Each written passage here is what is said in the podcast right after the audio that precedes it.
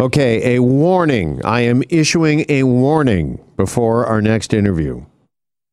Okay, I'm going to warn you now that if you're a fan of Sex in the City and the new reboot, and just like that, there are some major spoilers coming up in our next interview. So if you haven't seen the uh, first episode, turn away, turn the radio down now. I don't want to ruin things for you, uh, but there are some major spoilers because of the death of a major character in episode one that has confused and angered Sex and the City fans, and also, of all things, the fitness company Peloton.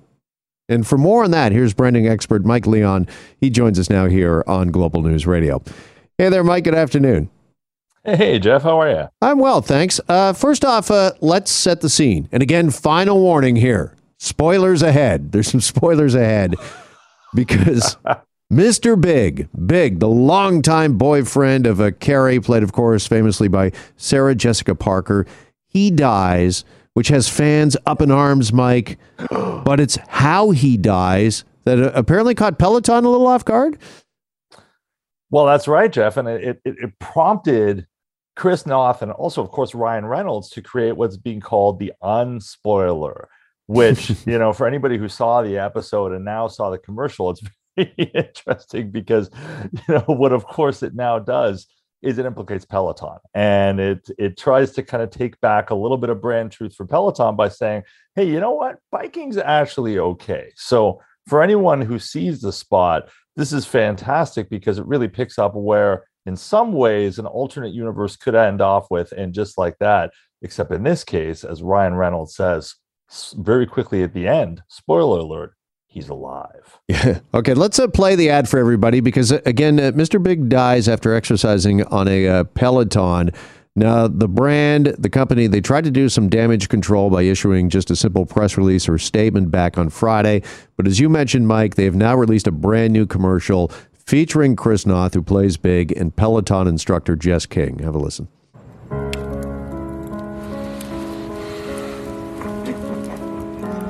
To new beginnings to new beginnings. You look great. Oh, I feel great. Should we take another ride? Life's too short not to. and just like that, the world was reminded that regular cycling stimulates and improves your heart, lungs, and circulation, reducing your risk of cardiovascular diseases. Cycling strengthens your heart muscles, lowers resting pulse, and reduces blood fat levels. He's alive. and that, of course, the voice of uh, Ryan Reynolds at the end, as you mentioned, uh, Mike. Uh, this ad is going viral, and talk to us uh, just about uh, the strategy behind this and uh, just how smart this is of Peloton. Well, you know what? It's funny, Jeff, because brands show up in TV shows all the time. And, you know, brands will show up in ways to try and bring a plot forward.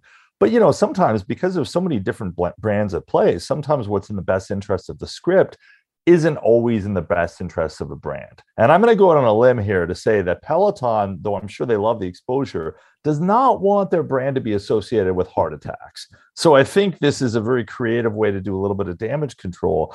But what it also does too is it also actually helps become a part of the plot because even aside from Peloton, there are a lot of people who are really angry about how that episode with just like that and just like that finished.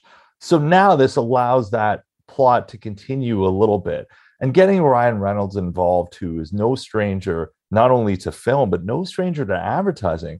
He wrote the spot, he produced the spot, and he also voiced right at the end of it, too. So now this just shows the power that brands can play in just furthering a plot and furthering a storyline. Yeah, isn't it amazing what Ryan Reynolds has been able to do? We've seen this time and time again. I don't know what it is, but he just has this knack to, uh, you know, be able to go viral, to get his message out, to cut through. Uh, all of the noise, if you will, and this is just the latest example of uh, that. And this uh, really has enabled, I think, uh, Peloton to turn uh, what was, I think, in the company's eye, an unfortunate uh, situation, as you mentioned, something, an episode they don't want to be really associated with, and, and turn it now into something that's, uh, again, gone viral, and they've been able to kind of change the narrative, it sounds like.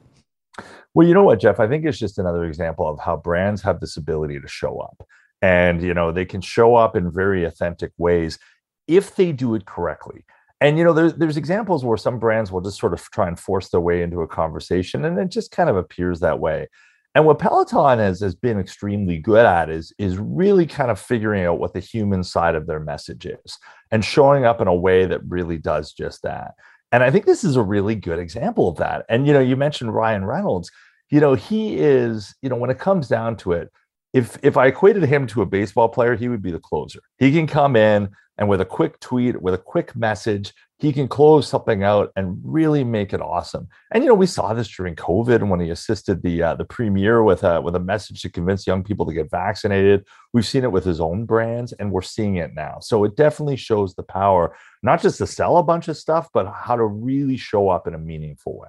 And to your point earlier, is this a real lesson for brands? Because product placement uh, they see as something that's a positive, it's good, but uh, you've got to know, you got to read the fine print, and you have to know what a show is going to do, what they're going to do with your product before you uh, greenlight it.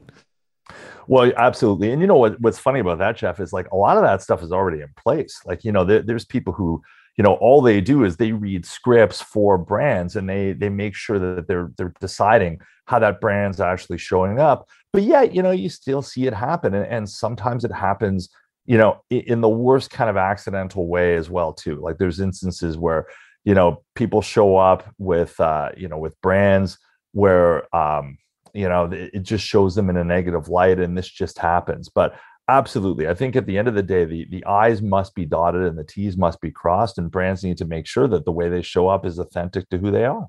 Yeah, this story reminds me of the uh, Sopranos and their finale, and they famously used Don't Stop Believin'. And I remember seeing an interview some time back with Steve Perry, uh, the lead singer of uh, Journey, whose uh, vocal is on that song. He's a co writer and he would make he refused to sign off on them using the song until he knew how it was going to be used. And apparently david chase's office just three days before the finale uh, was to uh, air finally relented and told him but he had to sign a bunch of non-disclosures and swear that he wouldn't tell uh, anybody uh, how the song was going to be used. And he was like okay now you can use it. He was that protective of the song. And that's what brands need to do right with their products well, 100%. Because the thing is, right, is the story is always being told. And when it comes to brands, the mic is always on, Jeff. So, you know, whether you're airing a commercial, whether somebody's talking about you like we are right now, whether you're showing up in a, uh, um, you know, in, in a movie or a TV show, or even if you're just showing up on somebody's random social media feed, the mic is always on and you're always able to be talked about.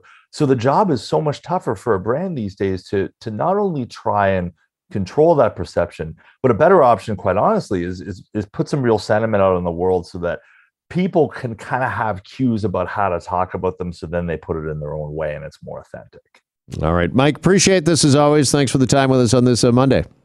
Thank you, Jeff. Take care. You too. Branding expert Mike Leon from Brand Heroes Marketing here on Global News Radio. Hi, it's Shauna, and I might be a bad parent because my kids think french fries are vegetables. Hey, it's Ryan, and I might be a bad parent because I went out for wings when my wife was in the hospital after giving birth. Johnny here. I might be a bad parent because in my house, the tooth fairy gives pocket change. But we're not alone. Len emailed us and said his six year old daughter's Tarzan moment going from love seat to La-Z-Boy by curtains made him more proud than any dance recital. and Andy left his two year old at the rink. All right, guys, I'm sure we're not alone. Like Andy's kid. For stories and confessions like this, make sure you check out our podcast. It's called Bad Parents, and it's available wherever you get your podcasts. I left a glove at the rink.